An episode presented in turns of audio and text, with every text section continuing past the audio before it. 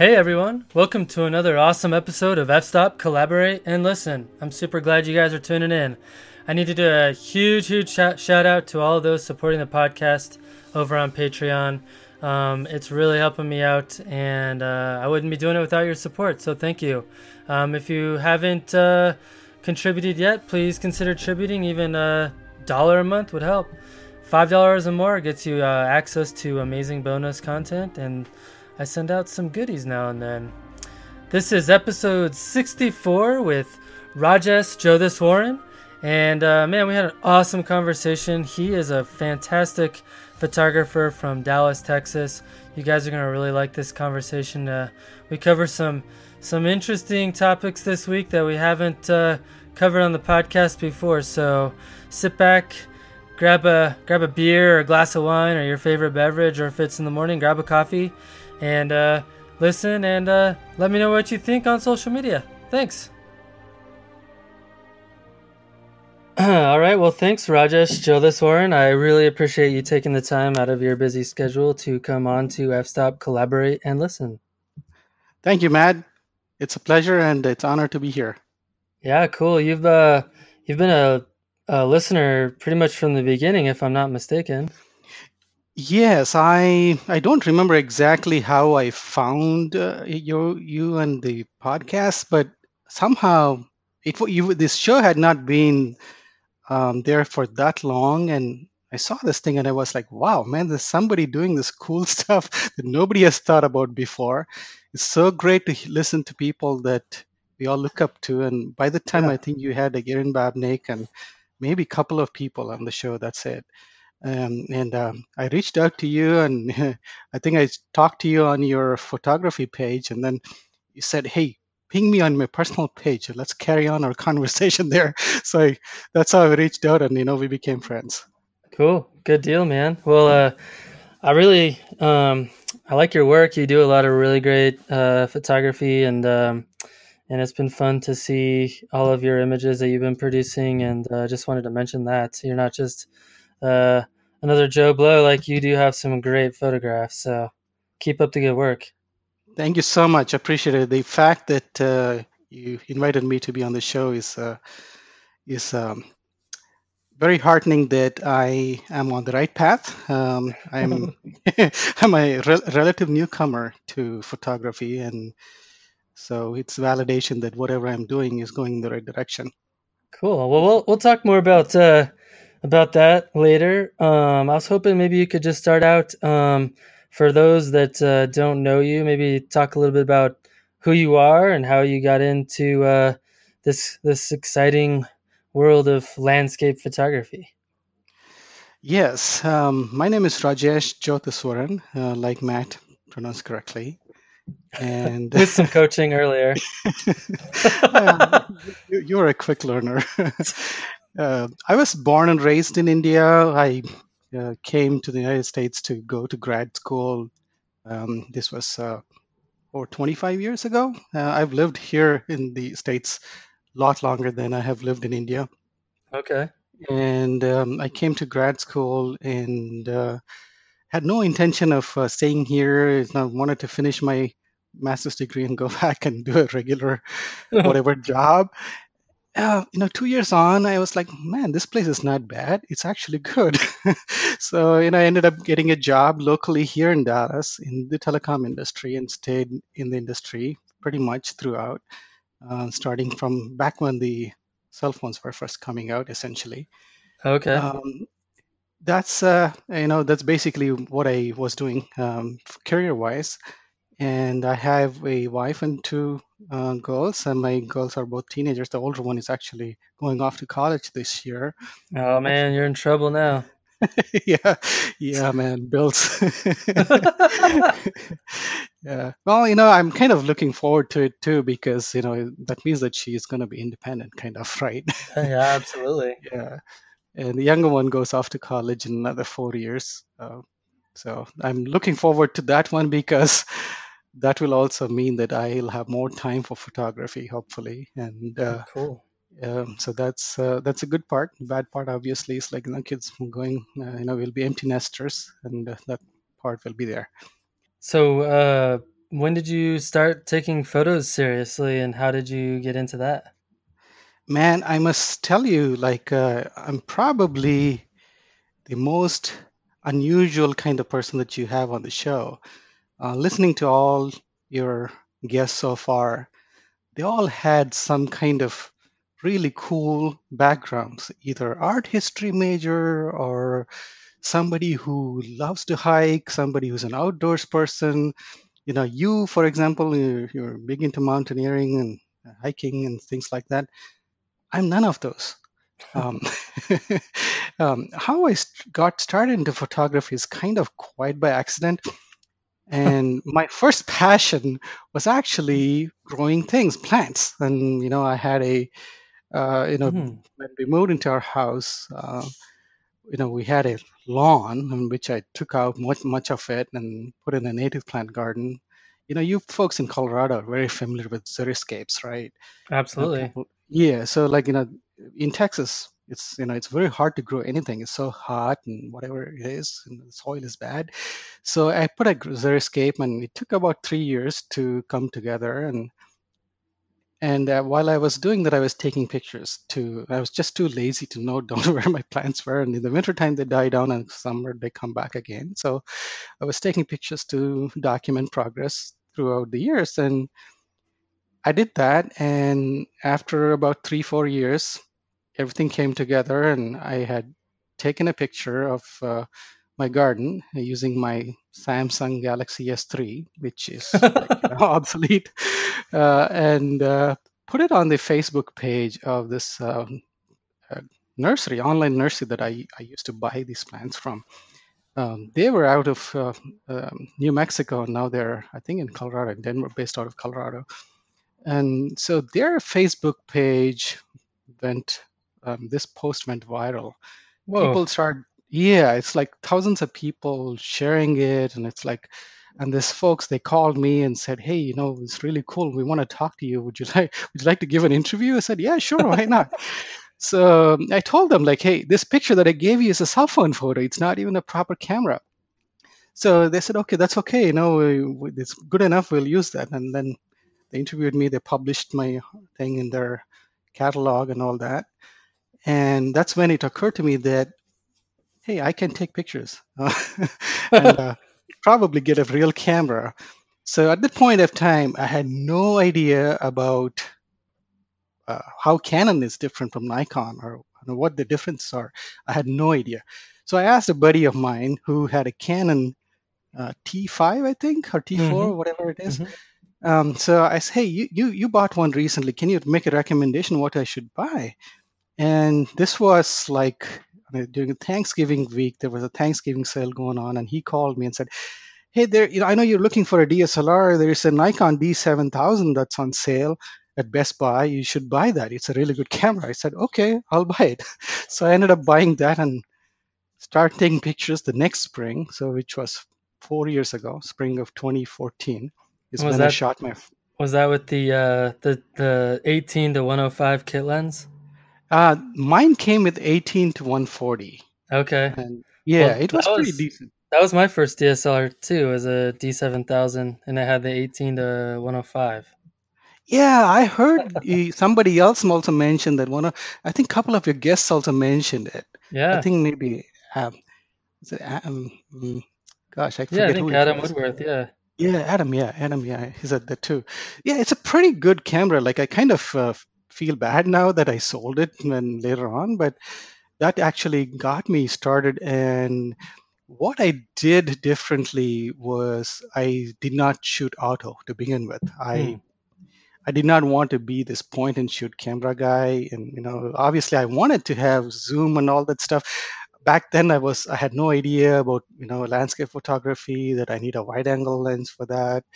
None of those things. I wanted a zoom lens so that I can take pictures of hummingbirds and uh, wildlife that go, comes around my house. Like we used to have coyotes and bobcats, and uh, there's one time there was a bobcat family that came along, mom and three babies. Oh wow. Uh, you know, so like I wanted to really, I I was more into wildlife at that time. So um, anyway, so I got that camera, and, and I did not want to like use it without knowing how to use it. So and I was too lazy to read the manual, man. it came with a thick manual. So I put on YouTube and I just searched for D7000 and reviews and whatever it was. The first guy that came on was, you know, uh, what's his name? FroKnowsPhoto. Oh, yeah, Jared Polin. Yeah, he he was there and he Oh, had yeah. a T-shirt. I shoot raw, Yep, right? yep, And I was like, okay, what is raw? So I had no idea what is raw at the time. So then I was I was so sold on it that I should shoot only raw. And later on, you know, I I- at least like not shoot auto and do shoot another um, one of those modes. So I started shooting aperture priority to the most part, and I was uh, seeing all these pictures that people are sharing that were like waterfalls and smooth water, milky uh, surfaces, and all that stuff. So I wanted to do slow shutter speeds, hmm and shutter priority was the thing that came along in the next thing. Um, so that's how I got started. And um, in summer of 2015, we went on a cruise to Alaska. So that was, you know, flew to Anchorage and then take, took a one-way cruise back to Vancouver. So I wanted to get a really long zoom lens so that I can take pictures of uh, birds and especially a bald eagles. And so I got a 18 to 300 lens, so that Huh. most of it. So anyway, so uh, while on the tour, obviously, you know, there were places that I went to that were like, I mean, Alaska is so beautiful. You know, all all over that place is so spectacular, and I was so um, taken in by all those beautiful places. And I shot a few landscape photos there. And one picture that I uh, took that really um, got me converted, I should say, from wildlife to landscape would be I think I want to say it was in Yukon. There's Emerald Lake. There's a lot of Emerald Lakes around the place, but there was one place called Emerald Lake, and it was really green in color, almost almost like an emerald. So that picture was probably the first landscape photo that I took. And on the same trip, I actually that was the first time I also bought a uh, wide-angle lens. I bought a Tokina 1116 That was my which second lens. exactly yeah that was your second lens too okay Yeah. it was kind of funny but it was a very popular lens at the time and i could not find one in the states anywhere Yeah, they were and really hard to get. yeah so i ended up buying it from hong kong and so anyway so uh, that lens was really amazing for landscape photography at least on the crop sensor and I ended up um, shooting some long exposures. A friend of mine had uh, loaned me his uh, ND filter, so back then I was into these smooth uh, Oh yeah. Oh yeah. um, did that, and I want to say a couple of months later, I saw a picture of the Milky Way for the first time. You know, I swear I don't remember seeing it before. Um, maybe on TV I might have seen, but I had never seen a picture of a Milky Way, especially like on a lake. And that was a picture taken by Sapna Reddy. Okay. And that was kind of funny. Like, you know, I saw the picture and I was like, wow, man, this is really cool. I need to do this. And that was, uh, she had shot that uh, at Bear Lake uh, in Rocky Mountain National Park. Yep. And so I wanted to do astrophotography now. So, you know, like this was this middle of the summer. Uh, I'm like, you know, finding some wanting to shoot Milky Way, and obviously I live in a really, really light polluted area. I'm like almost in white on the Right.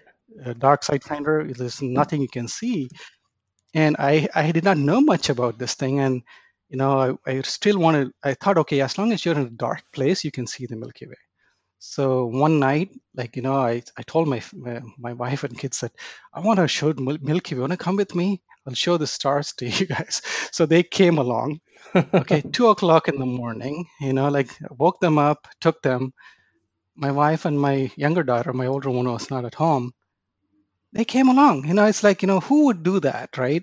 So we went there to a local local park in Plano, Texas, and I tried to shoot the Milky Way there obviously towards the direction is the city of Dallas and the huge light dome.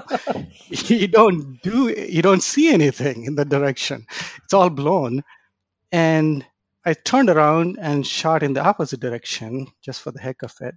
And the next day, I shared in one of our local photography groups, uh, in a Dallas photography group, I think, a Facebook group. Um, and a friend of mine, who's a friend of mine now, uh, you know, back then we did not know each other. He said, "Hey, this is actually the Milky Way. Only you took the other side of it, and you can see Andromeda Galaxy in it." That was the first time anybody told me that. Mm-hmm. Wow, you can see the Andromeda Galaxy on a on a photo. Yeah. So that got me interested, and now I really wanted to take serious Milky Way photo. So I started scouting for places.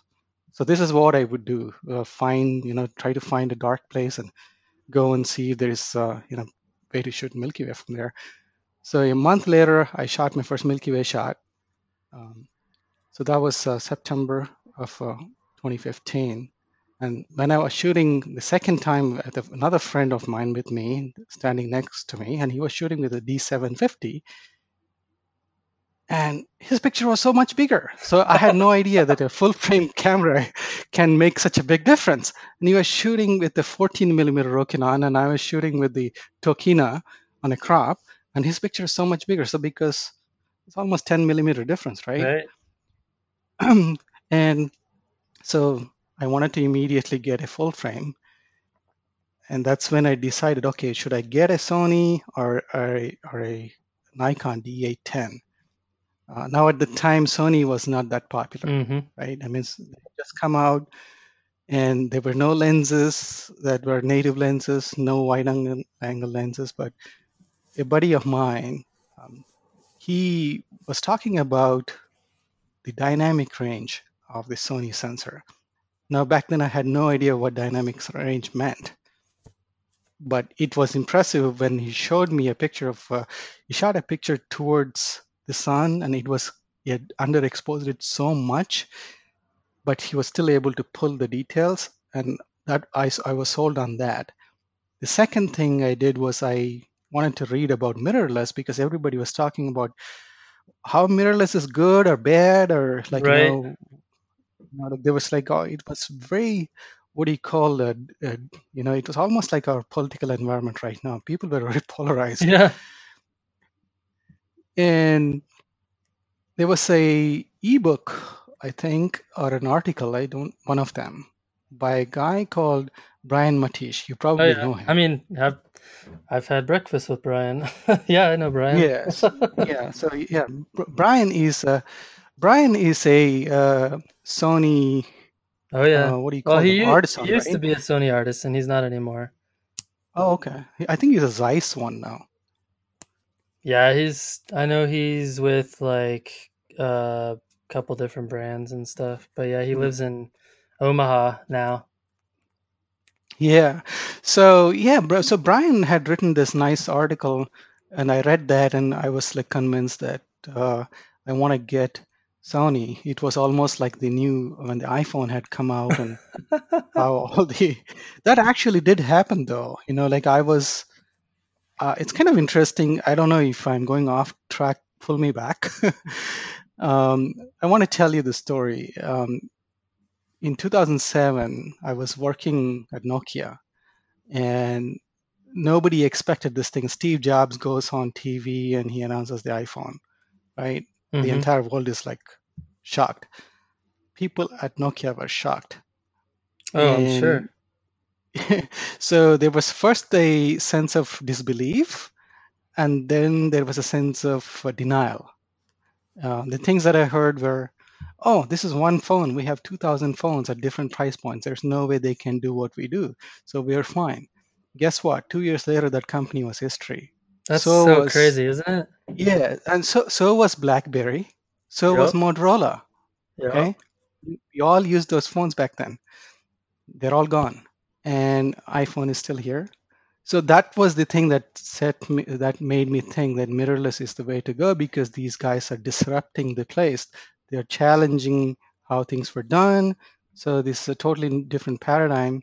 So that's how I de- decided on Sony. Now, uh, the biggest problem was lens selections were not was not there. I mean, there was no wide angle lens. Yeah, Yeah. So for a long time, Yeah, the widest you could do is 16 yes, to 35 35. f4, and I shot Milky Way with that. You know, and Yeah, It's a good lens, lens, but Yeah. it's not a it's not a Nikon 14 to 24. That's no, for sure. it's not. Definitely not. And it's f4. So, you know, for Astro, it doesn't really Yeah.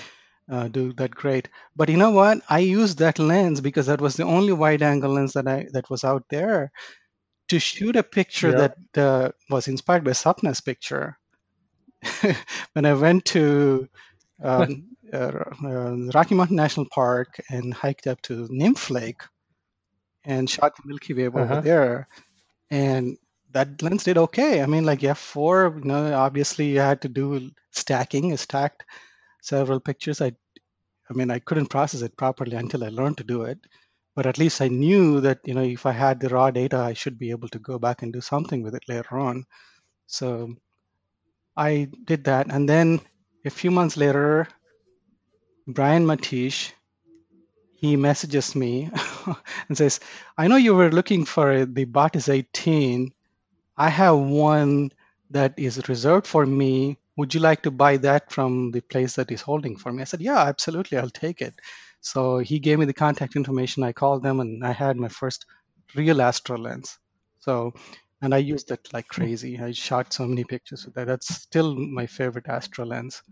Well, I want to talk a little bit about what it's like, because you mentioned living in Texas and being uh, surrounded by light pollution, and that must be pretty tough for somebody who loves shooting astro. So, like, what are some of the challenges for you as a landscape photographer living in Texas? Have you ever been to uh, to Dallas? I have not. All right. Uh, Probably for a reason. uh, you know, uh, I'm sorry, but you know, I I asked uh, um, Mark Adamus the same question, and Mark said only through the airport. so he said, I asked him why. You know, you, you next time you're there, please let me know. He said, No, I'm not coming there. so I asked him why. He says, Well, man, it does not have any mountains. It does not have any beaches. It does not have any of the jungles. So you, all you have is parking lots and flat spaces. So wh- what do I do there? So that's what he said. And it's a, it's he's not, not wrong. No, wrong. he's not wrong. Essentially, that's the situation with uh, North Texas as a whole. It's pretty flat, you know, featureless. Uh, when you fly into Dallas Fort Worth Airport, you'll see miles and miles of just flatness, and you know that's Yeah. that becomes a little challenging to find anything decent to shoot with. So uh, you end up uh, kind of finding creative ways of taking pictures either with the skyline in the background or find something like wildflowers or you know especially in the springtime we have the bluebonnets so there are some pockets where you will have decent composition so you hunt for them.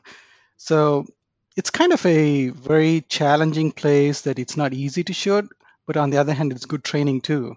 It's like if you can shoot here you can shoot anywhere.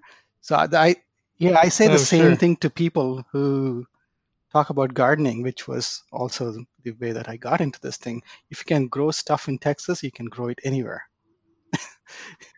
no, we, we have the we have the most um, extreme weather. You know, we have uh, in the wintertime it can be pretty cold, and it can uh, we can get we get Arctic blasts sometimes. Not every year, every so many years, and the temperatures can go into the the teens are actually into single digits um, a lot. And ice cream, uh, like not ice cream, sorry, ice storms. Uh, we get ice storms, and come summer, like right now, 100 degrees for many, many days. So it's hard. Uh, so that Right. also means same thing for landscape photography too. Everything is dried up. You know, it's kind of hard to find anything interesting. Um, but it also challenges you to look differently and find stuff that uh, will make for good compositions. Um, so that is the biggest challenge here. Yeah, so I guess it probably forces you to do a lot of traveling as well. Um, you have the problem is this, um, Matt. Uh, you're absolutely right. You have to go some, especially for if you want to shoot astro, you have to go out of the city, and the closest dark place is like about three hours away, um, which is Mhm. not too bad. But if you want to go there and come back the same night, it's not possible. It's hard. Um, Yeah, yeah, it brutal. Yeah. So I end up trying to like look for places, you know, dig up uh, look up the uh, dark site maps and find places that are closer that are kind of uh, that will make for good compositions and good conditions. So that's the challenge, and kind of like I was able to do that a few times. Um, yeah, it's not perfect dark skies and all that stuff, but it's pretty decent. And same thing for landscape too. There are, I mean, um, it's not definitely Colorado or Oregon or any of those nice places, but you can still find pretty good compositions, and you just have to work with what you have and try to present it in a way that makes for interesting um, pictures. Absolutely. I mean, I, I feel like um, one of the things I've learned over the years, and especially through this podcast, is like you can you can find beauty pretty much anywhere, even in your own backyard, and and you can find something interesting to shoot. And I think working with those limitations, it actually makes you a much better photographer. Definitely, yeah, and that's how I actually learned um, to do what I do now and to improve upon my skills. And I, I, used to pretty much shoot a lot in my in my yard, you know, with all the flowers and everything growing, you know, things like that. So it, it helped me uh, work on my composition subconsciously. I was not doing it deliberately; that I had to go do something and work on it. But doing that consistently helped me look at things differently. And so when the when the opportunity yeah. comes and you're in a good place, then you're you know you tend to uh, have better outcomes. Yeah that, that's why i'm such a bad photographer because i'm surrounded by beauty and have my whole life so like i've never actually had to try. Come on you're you're not a bad photographer. Who, are you kidding? Colorado's like cheat mode. Uh, you have you have great pictures man. Oh thanks. So you mentioned um you mentioned Mark adamus and i know that uh, you and i have had a couple of conversations about um, your experiences um, with Mark. I know you've been on at least one of his workshops. I'm curious, um, how did how did going on a workshop uh, shape you as a photographer? Um, that's a great question. So I have been on only one of his workshops so far.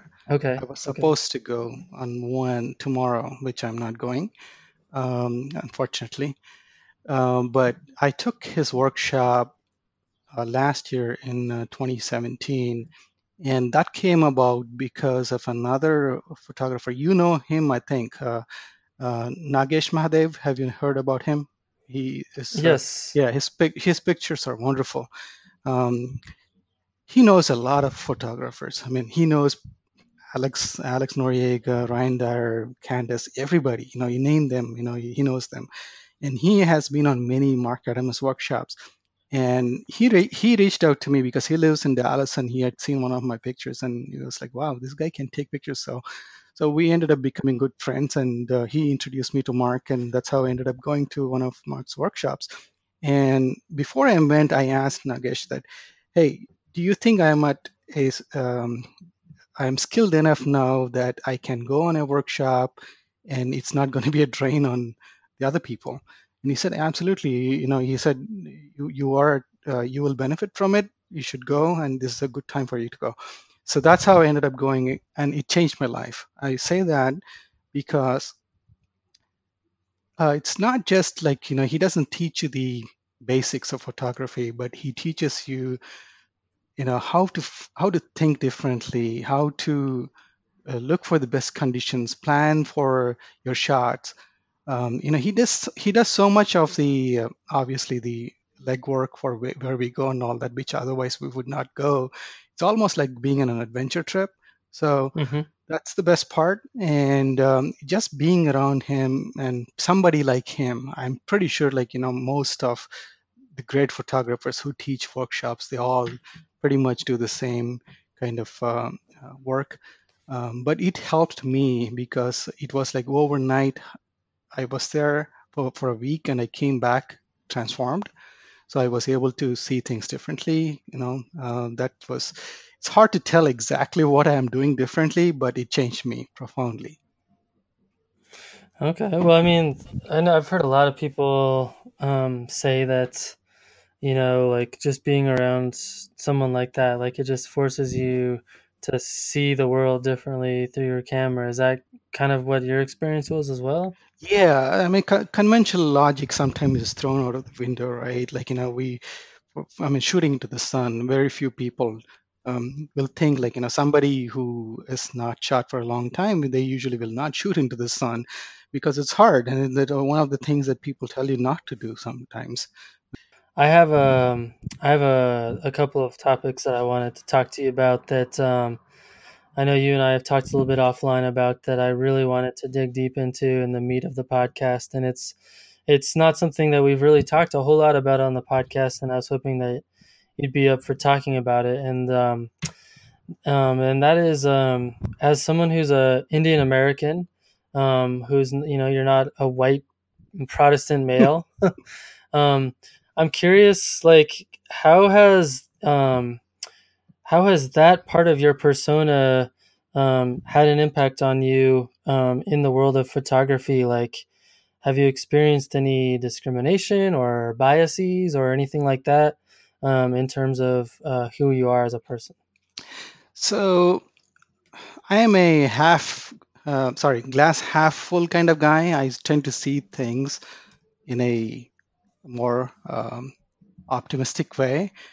So, uh, Sure. you know, like I usually am not the person to rush to conclusions on somebody's uh, um, somebody's behavior. Like they may be biased or they may be, you know, just they don't, just don't like me. Uh, so I usually don't do that. But there are subtle ways that you tend to um, notice sometimes. Though I must say, all my friends, especially the folks that I've met through my photography, have been fantastic. And they come in all shapes, colors, and nationalities. It's like that's the best part about what I'm doing. I'm meeting people from virtually and in person sometimes, people from across the world, you know, people that I would have never Yeah. met before. You know, like the other day, um, I was talking to somebody from Pakistan. You know, like you know, this guy's a landscape photographer that shoots pictures in um, the in the Pakistani side of Kashmir. Which, know, if I lived in India and if I was there, that doesn't happen.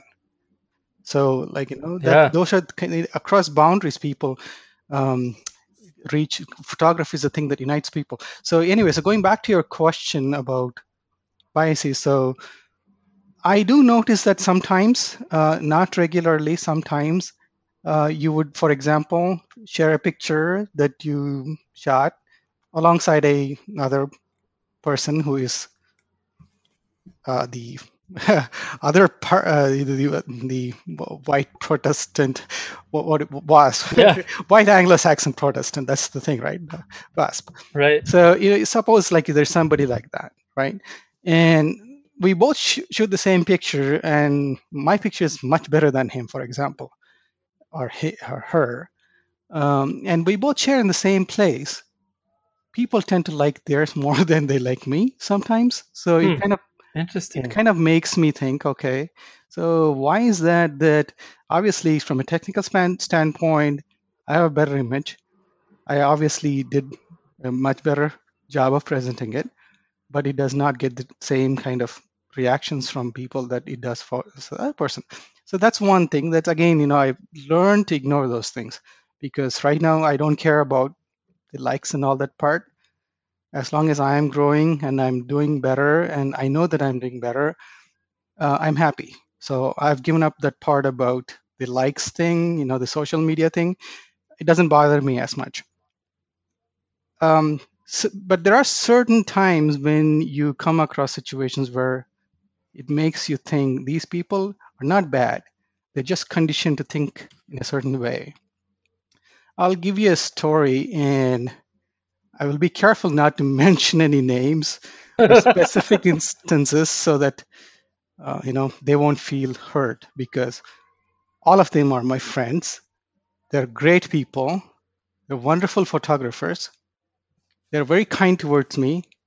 But there was one instance where I don't know what to call it. Maybe it's implied bias, maybe, or some kind of term like that, where they're not racist, but they're conditioned to think a different way.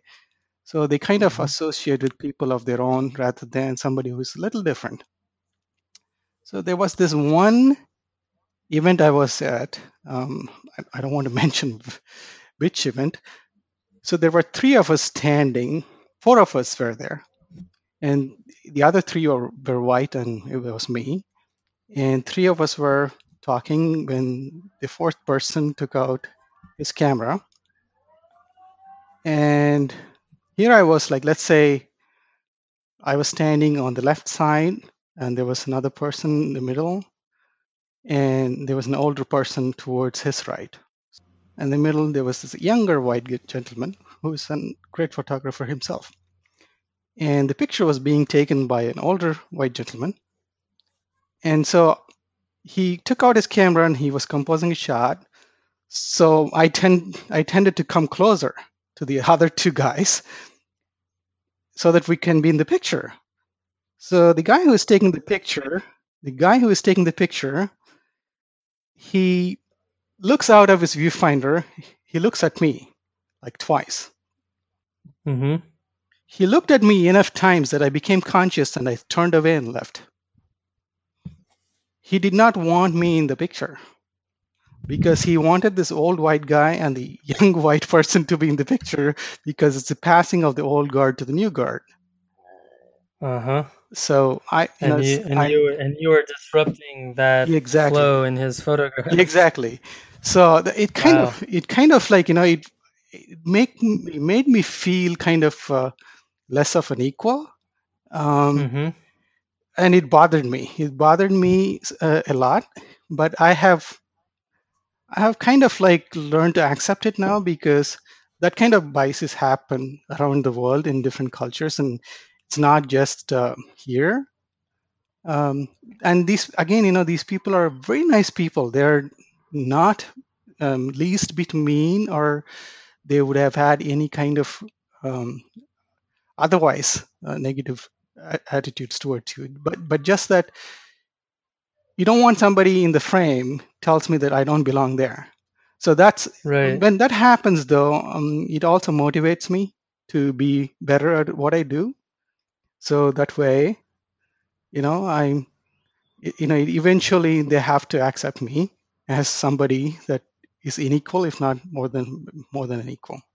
Yeah, well, I think the the the interesting part about all that is like um, most of us don't have to experience those kinds of things, and therefore like don't know what it's like and can't don't understand how it how it can have an impact on us either. Like, um, I I mean, especially like around the what you were talking about, where you know people view view your your work differently or lesser than someone who's nor you know like the stereotype of what you would expect a landscape photographer to look like i guess and so i think i think there's definitely something to that because when i try to think about i think there is some something to what you're saying for sure Again, you know, like I, I want to I want to say this very clearly. Like I have not faced outright discrimination. I have not, and I'm not going to say that anybody that I'm friends with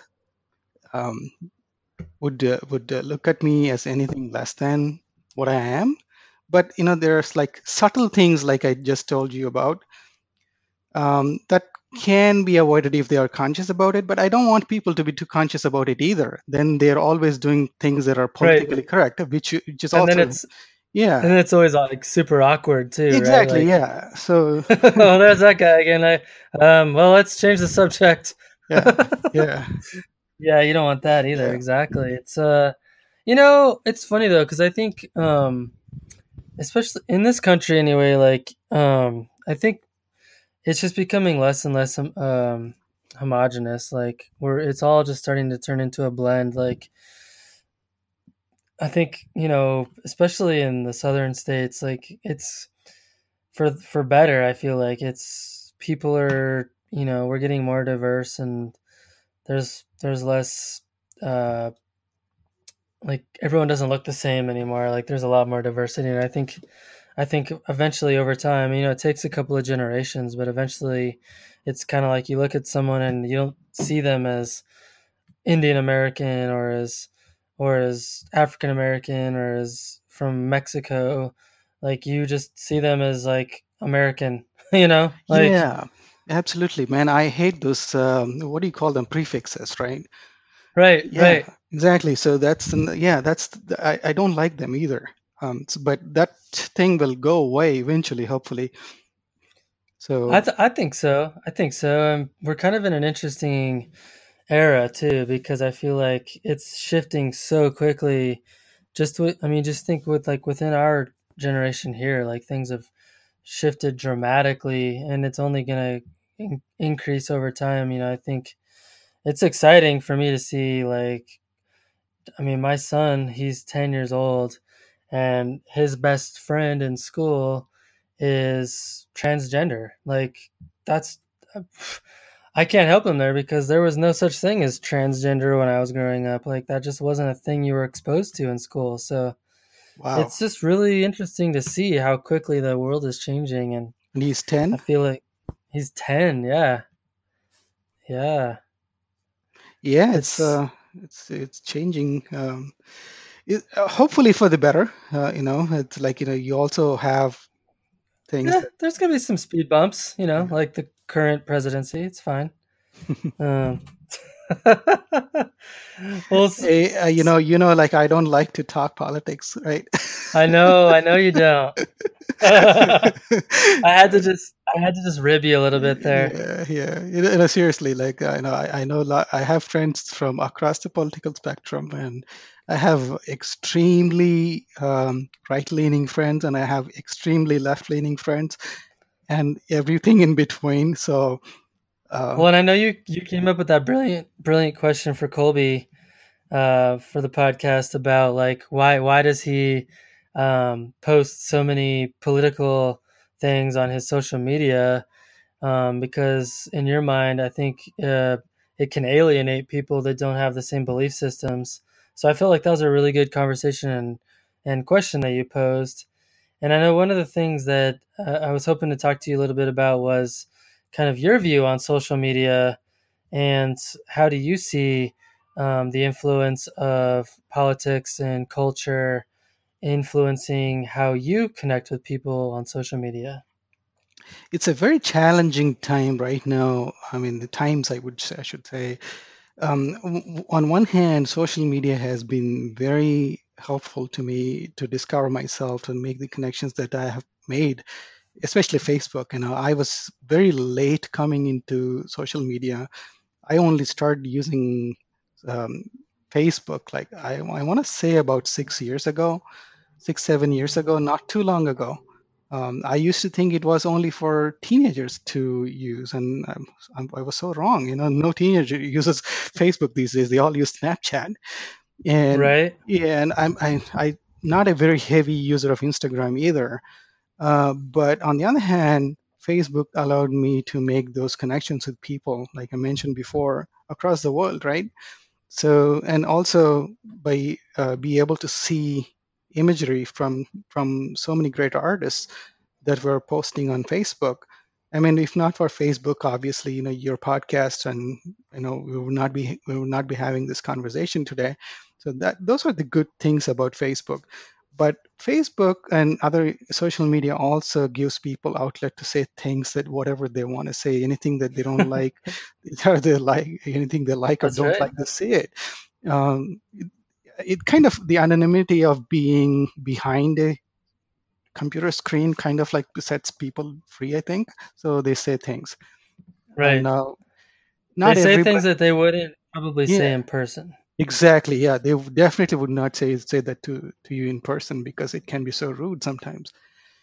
And so, how do I handle that? You know, like I like I said, you know, I have friends from the entire spectrum, and I try not to respond to things that they may say or that may be hurtful to somebody or to you know i, I just tend to uh, not respond to them in kind or uh, say anything that will uh, perpetuate what they're saying. Um, hmm that's one thing that i do. And you know in my posts and anything that i, I usually like to write about my pictures. Like you know when i post a picture i usually write something about it um, which i find kind of uh, uh, therapeutic in some ways, you know, to exercise that part of my brain and uh, write a little bit. I try not to be too too political because uh, you know I, am pretty sure like somebody is gonna not not like what I say. So I try to stay in the middle as much as possible. Right.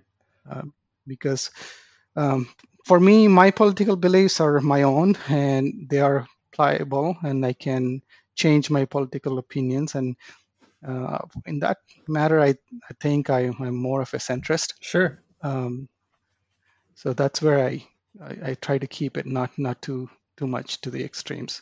And, and it's it's it's horrible. Sometimes people say things um, not just here, not just here in the states, like even overseas.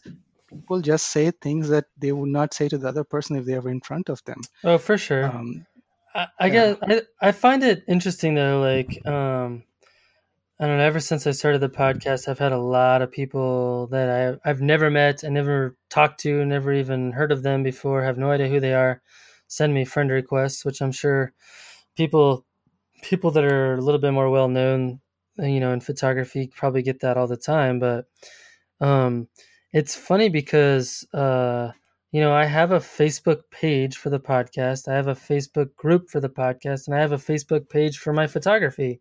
So if like people were just interested in those things, like they would, you know, they would pursue those. And instead they send me a personal, you know, Facebook request, friend request, and I'd say like six or seven times out of ten, I'll probably accept those requests, and inevitably, like someone like you know, I'll post my own personal beliefs. I'm usually pretty uh, tame about my posts. Like you know, I'm, I mean, I'm my position is usually pretty clear, but um, I'm not like incendiary about it.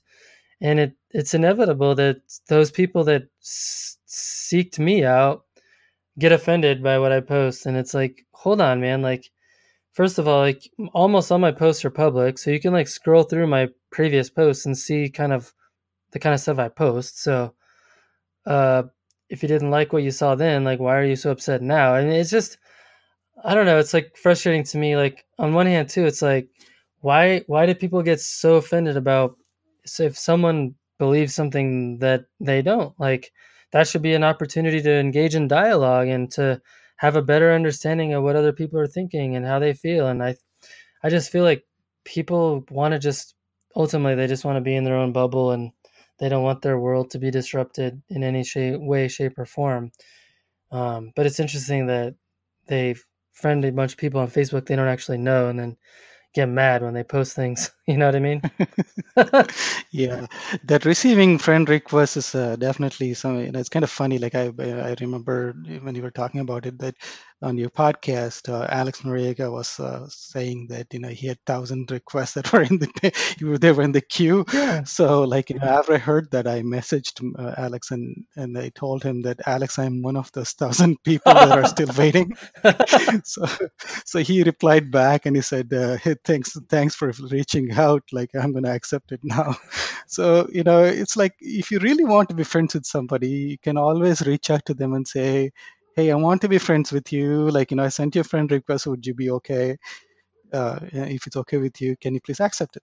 Well, yeah. No, I'm, but people. and I'm always amazed at how many people that, like, I have no context as to who they are, like, send you a friend request and they don't even take the time beforehand to say, hey, by the way, like, I really like your podcast. I like your photos. Like, I'd love to be your friend. Like, that would be all it would take for me personally. Yeah, um, but yeah. they just randomly friend request you, and then you're like, yeah. "Do I know you? Like, why are you yeah. friending me?" I think some of it is probably because um, you know, like how people used to be after getting likes for their pages and things like that. So I get a lot of requests, and you know, like um, I am usually very circumspect, and I don't accept all my all the friend requests that I get unless I have had interactions with them or I have friends with them, uh, common friends with them but some people you you get a friend request you accept it and immediately within like the same yeah. day or two they send a request to like to, their business page like their page yeah exactly oh i hate so that that irritates me man that irritates me so much by the way like, if you do that to me i will immediately unfriend you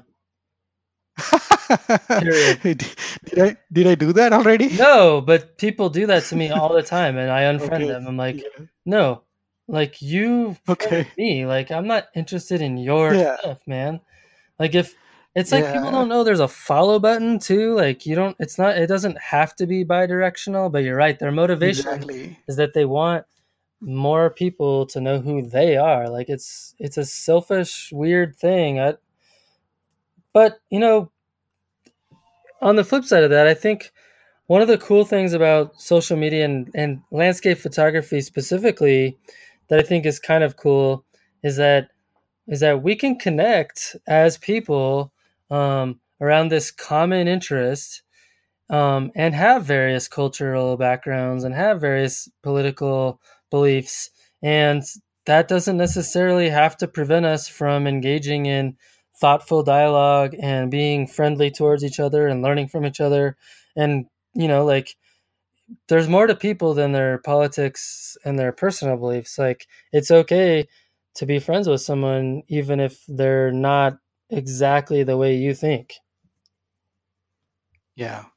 so i Absolutely. so i i, I think not all hope is lost Yeah. Uh, again, you know, social media, all of social media is not bad. You know, people are afraid of things. Like, you know, I get some people ask me, like, you know, well, we should probably stay off, off of uh, Facebook. it can be disruptive. It can, you know, it can lead to a lot of negative energies, but it also allows us to connect. Um, you know, that's definitely the, you know, you should take the positives and not dwell too much on the negatives. Absolutely.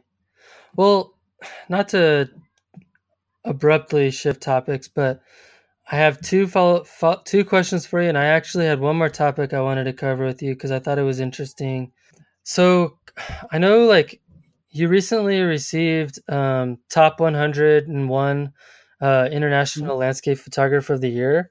Um, you were in the top Mhm. 101, and uh, I was just curious, like from your perspective as a landscape photography as landscape photographer, like what does it mean for you to be recognized at at that level, and kind of what does that do for you as an artist? So this happened uh, the last um, I would I want to say in the last uh, less than last uh, seven eight months maybe a little a little less than a year. So I was doing all these things and I wanted some validation if I am I want to be the best if possible, you know, as as best as I could be. So I wanted some validation whether I am on the right path. So I did participate in in some contests that were that were local. Like uh, there's a city called Richardson, uh, close to where I live, where they have a pretty good photo competition every year. And this year's judge, one of the judges this year was Mike Mezeul, and Mike and a couple of other judges. So uh, I entered that contest last year and this year too. And I want to say this year my my my daughter whooped my butt badly.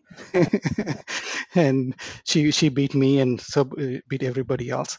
But anyway so last year after i I had participated in that i wanted to do something more uh, international to see you know where i rank. So I, when i saw this contest you know how i heard about it was through perry not perry i, I want to say no it's, it was erin babnik erin babnik had mentioned a couple of competitions. She had recommended some competitions for people to say, you know, to advise um, to enter and you know that they were good competitions. And one of them was the International Landscape Photographer of the Year. So I went to their website, and last year's winner was Alex Right. Noriega, and he was one of the judges this year. And it was it was not a free competition. You have to enter. Uh, you have to pay a fee. So only the serious entries were obviously going to be entered. So I entered that. I entered five of my images. Um, I think it was like $125 or something like that total, uh, $20, $25 per Okay. picture. So I entered five of them. And I was like totally like, you know, what's the worst that can happen? You know, yeah, I, I won't get anything. But if I get one, to be among the top 101, that's a big honor. And especially judged by people Sure. like Alex. That's just um, just too much for me to expect at the time. So I just like went on a limb and entered it. So I I got one the top 101 and my other picture it barely missed it. So I, I, might have had two instead of just one.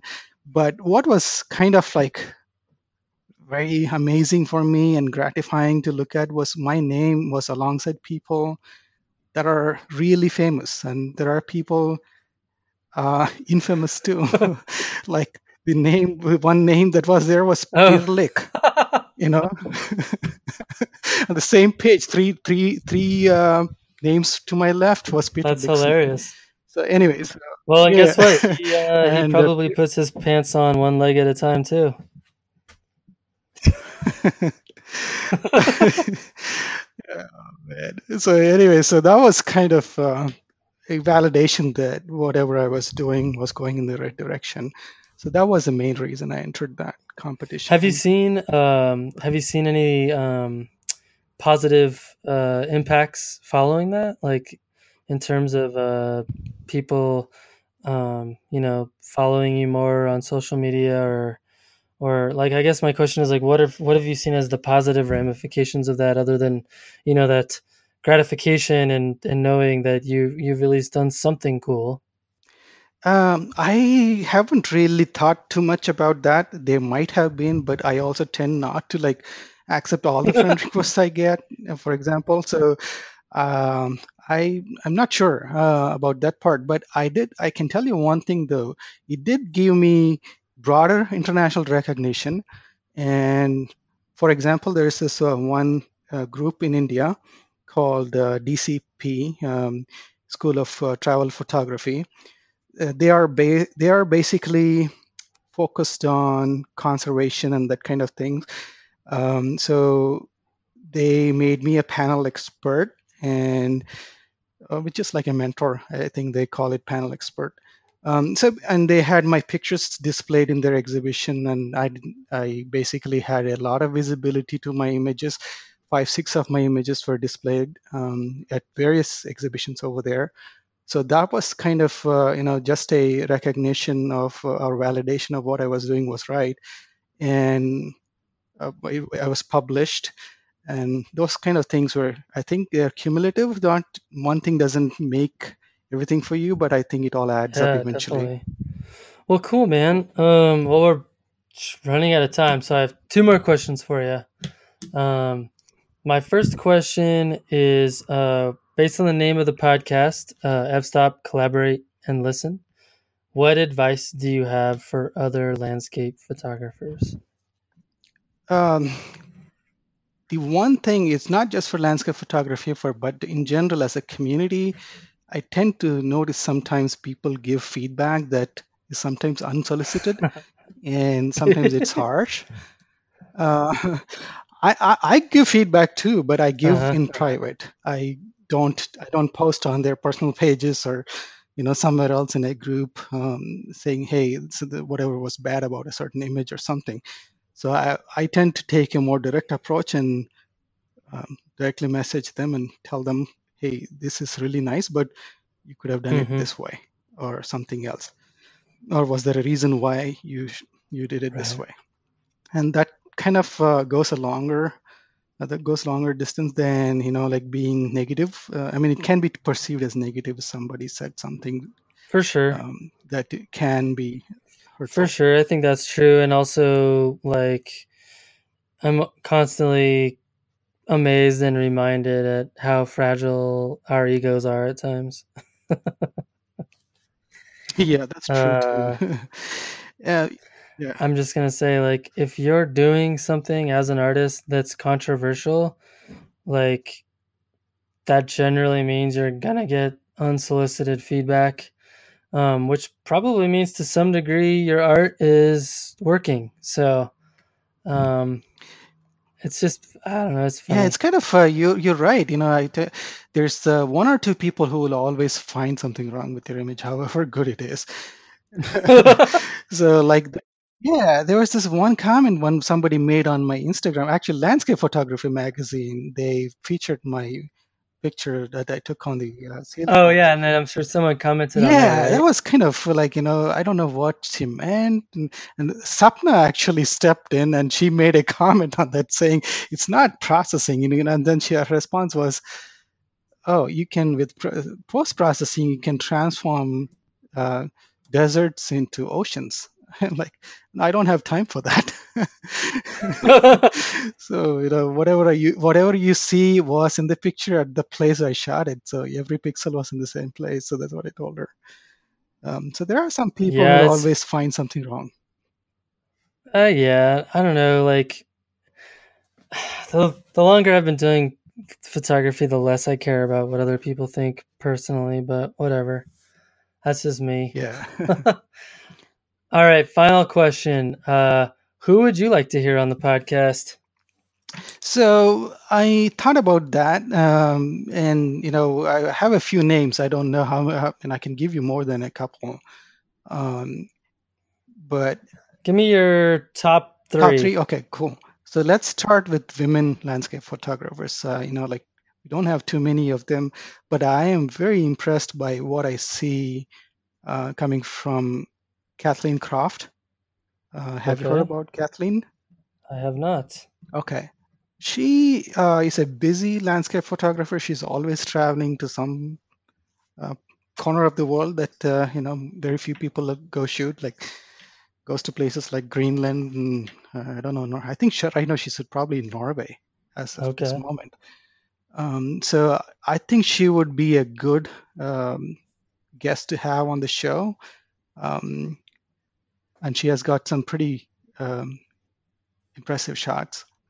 And her pictures are mostly uh, not uh, they're in camera shots mostly not much of post processing.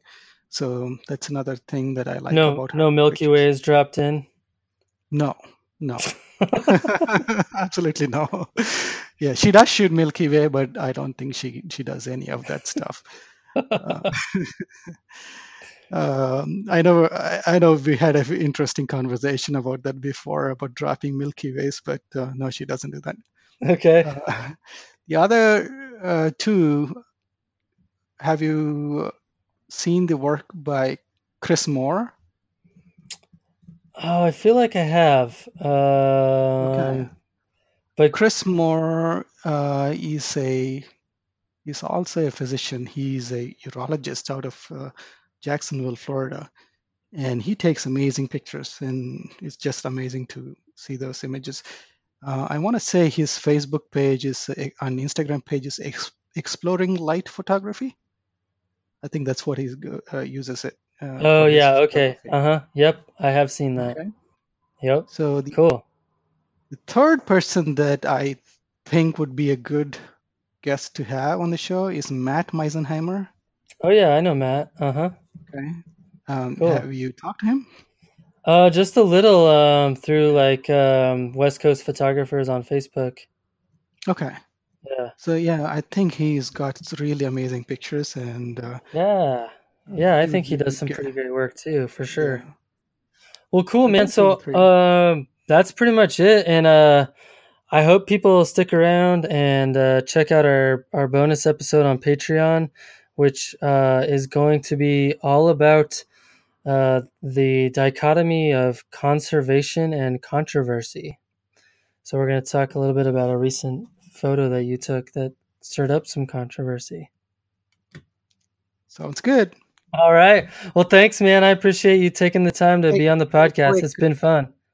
yeah, yeah, real quick uh, to the audience, uh, uh, folks. I'm I'm gonna sign up for Patreon. I have not done it so far. I just wanted to let you guys know. I didn't do that because I didn't want to come across as bribing, bribing Matt to have me on the show. So okay. now Well, that I'm been on the show, I'll give him a kickback. well, if you do want to come on the show, that is not the worst way to uh, to to convince me, but uh, it's not a guarantee. Real cool. Thanks, Right. man. I appreciate it, and uh, look forward to uh, talking more about. Hey, thanks for having me. Uh, and in the closing, you know, I really appreciate you having me here. And uh, um, I feel like the goat. Oh yeah. Um, do you know the goat? No. Oh, okay. Uh, okay, I'll make it quick because we're we're out of time here. So you know the West Point Academy. So the person that finishes last of the class, so basically they almost fail but they make it.